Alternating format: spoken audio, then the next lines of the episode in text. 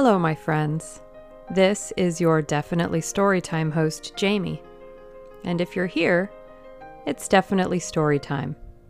So let's settle in and get comfortable, or whatever it is you prefer doing while you listen. And let's begin.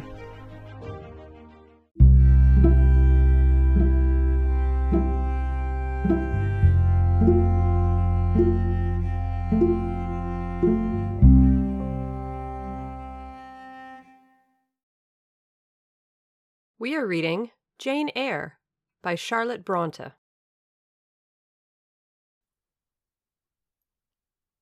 Chapter 37 Very early the next morning, I heard him up and astir, wandering from one room to another. As soon as Mary came down, I heard the question Is Miss Eyre here? Then, which room did you put her into? Was it dry? Is she up? Go and ask if she wants anything, and when she will come down. I came down as soon as I thought there was a prospect of breakfast. Entering the room very softly, I had a view of him before he discovered my presence. It was mournful, indeed, to witness the subjugation of that vigorous spirit to a corporeal infirmity. He sat in his chair, still but not at rest, expectant, evidently, the lines of now habitual sadness marking his strong features. His countenance reminded one of a lamp quenched, waiting to be relit, and alas, it was not himself that could now kindle the luster of animated expression. He was dependent on another for that office. I had meant to be gay and careless, but the powerlessness of the strong man touched my heart to the quick. Still, I accosted him with what vivacity I could. It is a bright and sunny morning, sir, I said. The rain is over and gone, and there's a tender shining after it. You shall have a walk soon. I had wakened the glow. His features beamed. Oh, you are indeed there, my skylark. Come to me. You are not gone, not vanished. I heard one of your kind an hour ago singing high over the wood but its song had no music for me, any more than the rising sun had rays. All the melody on earth is concentrated in my Jane's tongue to my ear. I am glad it is not naturally a silent one. All the sunshine I can feel is in her presence. The water stood in my eyes to hear this avowal of his dependence, just as if a royal eagle, chained to a perch, should be forced to entreat a sparrow to become its purveyor. But I would not be lachrymose. I dashed off the salt drops and busied myself with preparing breakfast. Most of the morning was spent in the open air. I led him out of the wet and wild wood into some cheerful fields. I described to him how brilliantly green they were, how the flowers and hedges looked refreshed, how sparklingly blue was the sky. I sought a seat for him in a hidden and lovely spot, a dry stump of a tree, nor did I refuse to let him, when seated, place me on his knee. Why should I, when both he and I were happier near than apart? Pilot lay beside us. All was quiet. He broke out suddenly while clasping me in his arms. Cruel, cruel deserter! Oh, Jane, what did I feel when I discovered you had fled from Thornfield, and when I could nowhere find you?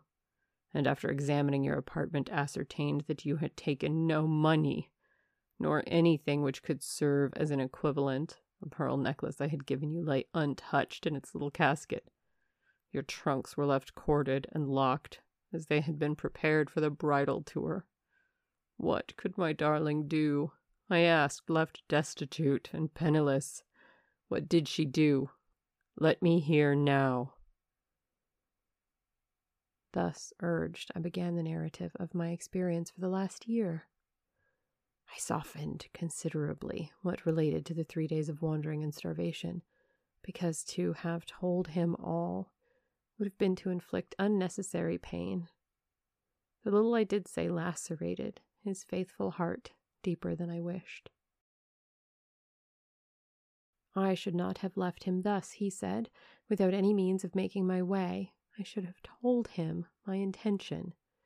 I should have confided in him. He would never have forced me to be his mistress. Violent as he had seemed in his despair, he in truth loved me far too well and too tenderly to constitute himself my tyrant. He would have given me half his fortune, without demanding so much as a kiss in return, rather than I should have flung myself friendless on the wide world. I had endured, he was certain, more than I had confessed to him. Well, whatever my sufferings had been, they were very short, I answered, and then I proceeded to tell him how I had been received at Moor House, how I had obtained the office of schoolmistress, etc. The accession of fortune, the discovery of my relations, followed in due order. Of course, St. John Rivers' name came infrequently in the progress of my tale. When I had done, that name was immediately taken up. This St. John, then, is your cousin? Yes. You have spoken of him often. Do you like him? He was a very good man, sir. I could not help liking him. A good man? Does that mean a respectable, well conducted man of fifty? Or what does it mean? St. John was only twenty nine, sir. Jeune encore, as the French say. Is he a person of low stature? Phlegmatic and plain? A person whose goodness consists rather in his guiltlessness of vice than in his prowess in virtue? He is untiringly active. Great and exalted deeds are what he lives to perform. But his brain, that is probably rather soft. He means well, but you shrug your shoulders to hear him talk. He talks little, sir, but what he does say is ever to the point. His brain is first rate. I should think it not impressible, but vigorous. Is he an able man, then? Truly able a thoroughly educated man. St. John is an accomplished and profound scholar. His manners, I think you said, are not to your taste, priggish and parsonic. I never mentioned his manners. But unless I had a very bad taste, they must suit it. They are polished, calm, and gentlemanlike. His appearance, I forgot what description you gave of his appearance a sort of raw curate half strangled with his white neckcloth and stilted up on his thick-soled high-lows, eh? St. John dresses well. He is a handsome man, tall, fair, with blue eyes, and a Grecian profile. Damn him. Did you like him, Jane? Yes, Mr. Rochester, I liked him. But you asked me that before. I perceived, of course, the drift of my interlocutor, Jealousy had got hold of him. She stung him. But the sting was salutary. It gave him respite from the gnawing fang of melancholy. I would not, therefore, immediately charm the snake. Perhaps you would rather not sit any longer on my knee, Miss Eyre, was the next somewhat unexpected observation. Why not, Mr. Rochester? The picture you have just drawn is suggestive of a rather too overwhelming contrast. Your words have delineated very prettily a graceful Apollo. He is present in your imagination, tall, fair, blue eyed, and with a Grecian profile. Your eyes dwell on a Vulcan, a real blacksmith, brown, broad shouldered, and blind and lame into the bargain. I never thought of it before, but you certainly are rather like Vulcan, sir. Well, you can leave me, ma'am, but before you go, and he retained me by a firmer grasp than ever, you will be pleased just to answer me a question or two. He paused. What questions, Mr. Rochester? Then followed his cross examination. St. John made you schoolmistress of Morton before he knew you were his cousin. Yes. You would often see him. He would visit the school sometimes. Daily. He would approve of your plans, Jane. I know they would be clever, for you are a talented creature. He approved of them, yes. He would discover many things in you he could not have expected to find. Some of your accomplishments are not ordinary. I don't know about that. You had a little cottage near the school, you say. Did he ever come there to see you? Now and then. Of an evening? Once or twice. A pause. How long did you reside with him and his sisters after the cousinship was discovered? Five months. Did Rivers spend much time with the ladies of his family? Yes. The back parlor was both his study and ours. He sat near the window, and we by the table. Did he study much? A good deal. What? Hindustani. And what did you do meantime? I learned German at first. Did he teach you? He did not understand German. Did he teach you nothing? A little Hindustani. Rivers taught you Hindustani? Yes, sir. And his sisters also? No. Only you? Only me. Did you ask to learn? No. He wished to teach you? Yes. A second pause. Why did he wish it? Of what use could Hindustani be to you? He intended me to go with him to India. Ah, here I reach the root of the matter. He wanted you to marry him. He asked me to marry him. That is a fiction, an impudent invention to vex me. I beg your pardon. It is the literal truth. He asked me more than once, and was as stiff about urging his point as ever you could be. Miss Eyre, I repeat it, you can leave me. How often am I to say the same thing? Why do you remain pertinaciously perched on my knee when I have given you notice to quit? Because I am comfortable there. No, Jane, you are not comfortable there because your heart is not with me. It is with this cousin, this St. John. Oh, till this moment, I thought my little Jane was all mine. I had a belief she loved me even when she left me.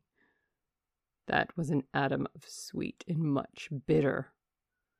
Long as we have been parted, hot tears as I have wept over our separation, I never thought that while I was mourning her, she was loving another. But it is useless grieving. Jane, leave me. Go and marry Rivers. Shake me off, then, sir. Push me away, for I'll not leave you of my own accord. Jane, I ever like your tone of voice. It still renews hope. It sounds so truthful. When I hear it, it carries me back a year. I forgot that you have formed a new tie. But I am not a fool. Go. Where must I go, sir? Your own way with the husband you have chosen. Who is that? You know, this St. John Rivers. He is not my husband, nor ever will be. He does not love me. I do not love him. He loves as he can love, and that is not as you love, a beautiful young lady called Rosamond. He wanted to marry me only because he thought I should make a suitable missionary's wife, which she would not have done. He is good and great, but severe, and for me, cold as an iceberg. He is not like you, sir. I am not happy at his side, nor near him, nor with him. He has no indulgence for me, no fondness. He sees nothing attractive in me, not even youth, only a few useful mental points. Then I must leave you, sir, to go to him. I shuddered involuntarily and clung instinctively closer to my blind but beloved master. He smiled. What, Jane, is this true? Is such really the state of matters between you and Rivers? Absolutely, sir. You need not be jealous. I wanted to tease you a little to make you less sad. I thought anger would be better than grief. But if you wish me to love you, could you but see how much I do love you? You would be proud and content. All my heart is yours, sir. It belongs to you, and with you it would remain, were fate to exile the rest of me from your presence forever. Again, as he kissed me, painful thoughts darkened his aspect. My seared vision, my crippled strength. He murmured regretfully. I caressed in order to soothe him. I knew of what he was thinking and wanted to speak for him, but dared not. As he turned aside his face a minute, I saw a tear slide from under the sealed eyelid and trickle down the manly cheek. My heart swelled. I am no better than the old lightning struck chestnut tree in Thornfield Orchard, he remarked ere long. And what right would that ruin have to bid a budding woodbine cover its decay with freshness? You are no ruin, sir, no lightning struck tree. You are green and vigorous. Plants will grow about your roots, whether you ask them or not, because they take delight in your bountiful shadow. And as they grow, they will lean towards you and wind round you because your strength offers them so safe a prop. Again he smiled. I gave him comfort. You speak of friends, Jane? He asked. Yes, of friends. I answered rather hesitatingly, for I knew I meant more than friends, but could not tell what other word to employ. He helped me. Ah, Jane, but I want a wife. Do you, sir? Yes. Is it news to you? Of course. You said nothing about it before. Is it unwelcome news? That depends on circumstances, sir. On your choice. Which you shall make for me, Jane. I will abide by your decision. Choose then, sir, her who loves you best. I will at least choose her I love best. Jane, will you marry me? Yes, sir. A poor blind man whom you will have to lead about by the hand. Yes, sir a crippled man twenty years older than you, whom you will have to wait on. Yes, sir. Truly, Jane. Most truly, sir. Oh, my darling, God bless you and reward you. Mr. Rochester, if ever I did a good deed in my life, if ever I thought a good thought, if ever I prayed a sincere and blameless prayer, if ever I wished a righteous wish, I am rewarded now. To be your wife is, for me, to be as happy as I can be on earth. Because you delight in sacrifice. Sacrifice? What do I sacrifice? Famine for food, expectation for content. To be privileged, to put my arms round what I value, to press my lips to what I love, to repose on what I trust. Is that to make a sacrifice? If so, then certainly I delight in sacrifice. And to bear with my infirmities, Jane, to overlook my deficiencies. Which are none, sir, to me. I love you better now, when I can really be useful to you, than I did in your state of proud independence when you disdained every part but that of the giver and protector. Hitherto I have hated to be helped, to be led. Henceforth I feel I shall hate it no more. I did not like to put my hand into a hireling's, but it is pleasant to feel it circled by Jane's little fingers. I preferred utter loneliness to the constant attendance of servants. but Jane's soft ministry will be a perpetual joy. Jane suits me. Do I suit her? To the finest fiber of my nature, sir. The case being so, we have nothing in the world to wait for. We must be married instantly. He looked and spoke with eagerness. His old impetuosity was rising. We must become one flesh without any delay, Jane. There is but the license to get, then we marry. Mr. Rochester, I have just discovered the sun is far declined from its meridian, and Pilot is actually gone home to his dinner. Let me look at your watch. Fasten it to your girdle, Janet, and keep it henceforward. I have no use for it. It is nearly four o'clock in the afternoon, sir. Don't you feel hungry?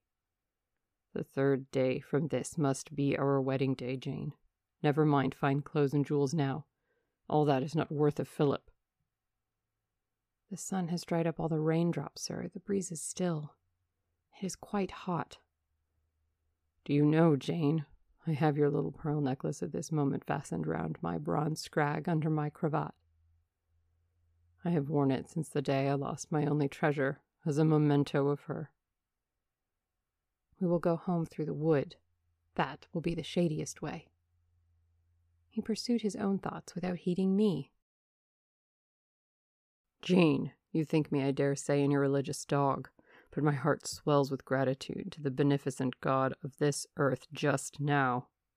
He sees not as man sees, but far clearer, judges not as man judges, but far more wisely. I did wrong. I would have sullied my innocent flower, breathed guilt on its purity. The Omnipotent snatched it from me. I, in my stiff necked rebellion, almost cursed the dispensation instead of bending to the decree. I defied it. Divine justice pursued its course. Disasters came thick on me. I was forced to pass through the valley of the shadow of death. His chastisements are mighty, and one smote me, which has humbled me forever. You know I was proud of my strength. But what is it now? when I must give it over to foreign guidance as a child does its weakness. Of late, Jane, only of late, I began to see and acknowledge the hand of God in my doom. I began to experience remorse, repentance, the wish for reconcilement to my Maker. I began sometimes to pray, very brief prayers they were, but very sincere. Some days since, nay, I can number them, four.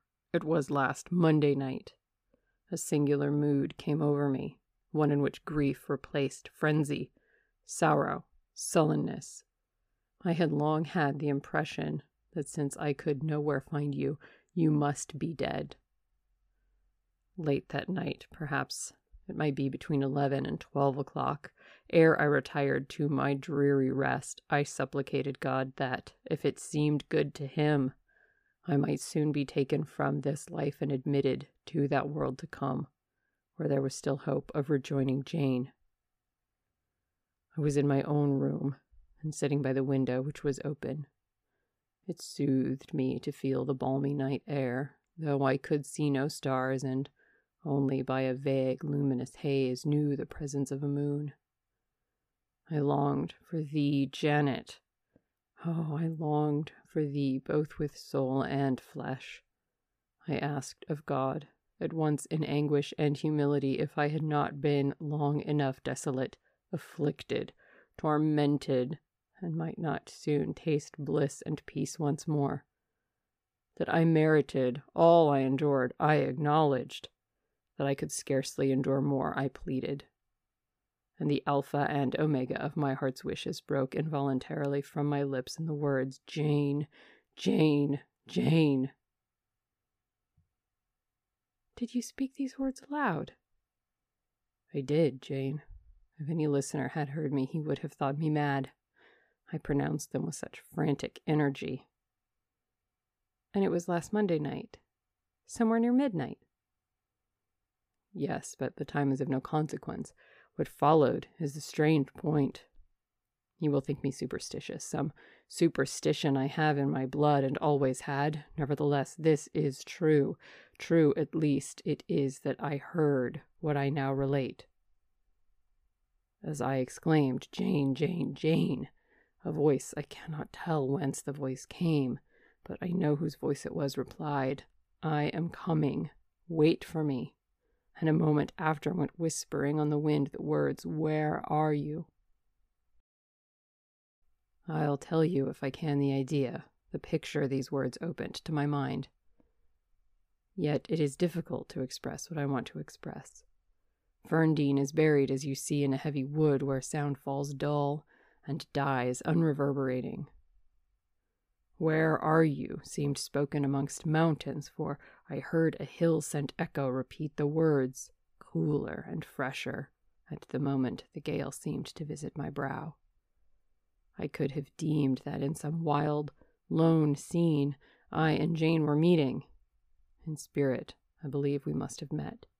You no doubt were at that hour in unconscious sleep, Jane. Perhaps your soul wandered from its cell to comfort mine for those were your accents. As certain as I live, they were yours. Reader, it was on Monday night, near midnight, that I too had received the mysterious summons. Those were the very words by which I replied to it. I listened to Mr. Rochester's narrative, but made no disclosure in return. The coincidence struck me as too awful and inexplicable to be communicated or discussed. If I told anything, my tale would be such as must necessarily make a profound impression on the mind of my hearer. And that mind, yet from its sufferings too prone to gloom, needed not the deeper shade of the supernatural. I kept these things then, and pondered them in my heart.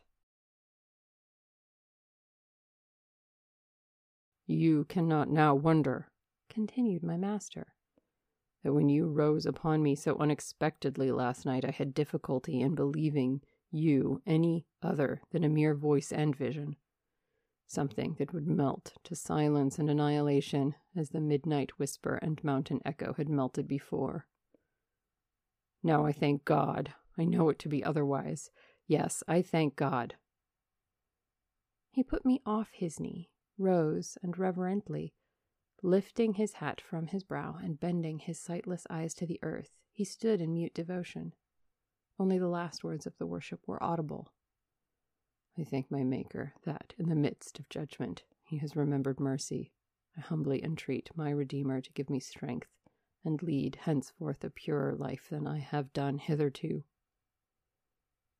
Then he stretched his hand out to be led.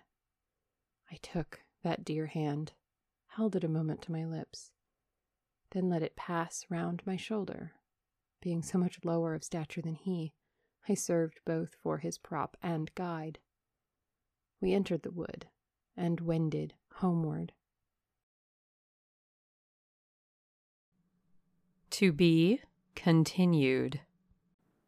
Hey, I wanted to let you know about a new partnership that definitely Storytime has with a company called Salty Llama. You may have seen them in the news or advertised by real people on social media. They are focused on sustainability around one of our biggest pollution challenges laundry. Now, I know I don't like lugging those heavy and wasteful jugs around, measuring, spilling, the drippy goo around the opening and the cap, the bother of trying to get the last bit out of the container because you don't want to waste it. Then having to put that monster jug in the recycling where it takes up a lot of space in the bin and probably isn't even being recycled because so few plastics actually are.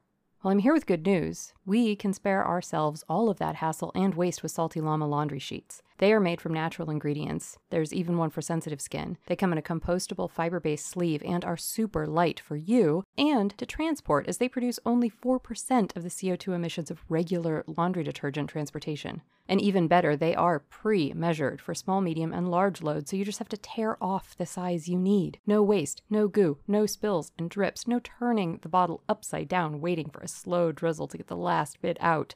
None of that. And if you aren't totally convinced, it is risk free because they have a 100% money back guarantee, no questions asked, and free shipping throughout the US, UK, and Europe. all because they care and are committed to helping our planet. So head over to saltylama.com, 1L. A direct link can be found in with my other links in the podcast description. And you can use my affiliate code, definitely storytime, no spaces, for 10% off to help you and, I mean, all of us, really. And that has been our episode. I hope you enjoyed it. And if you did, I hope you'll consider telling your friends and family. And if you have the means, providing listener support. I also have a Patreon and I have merchandise available on Teespring. Links are on the homepage. I thank you for choosing Definitely Storytime.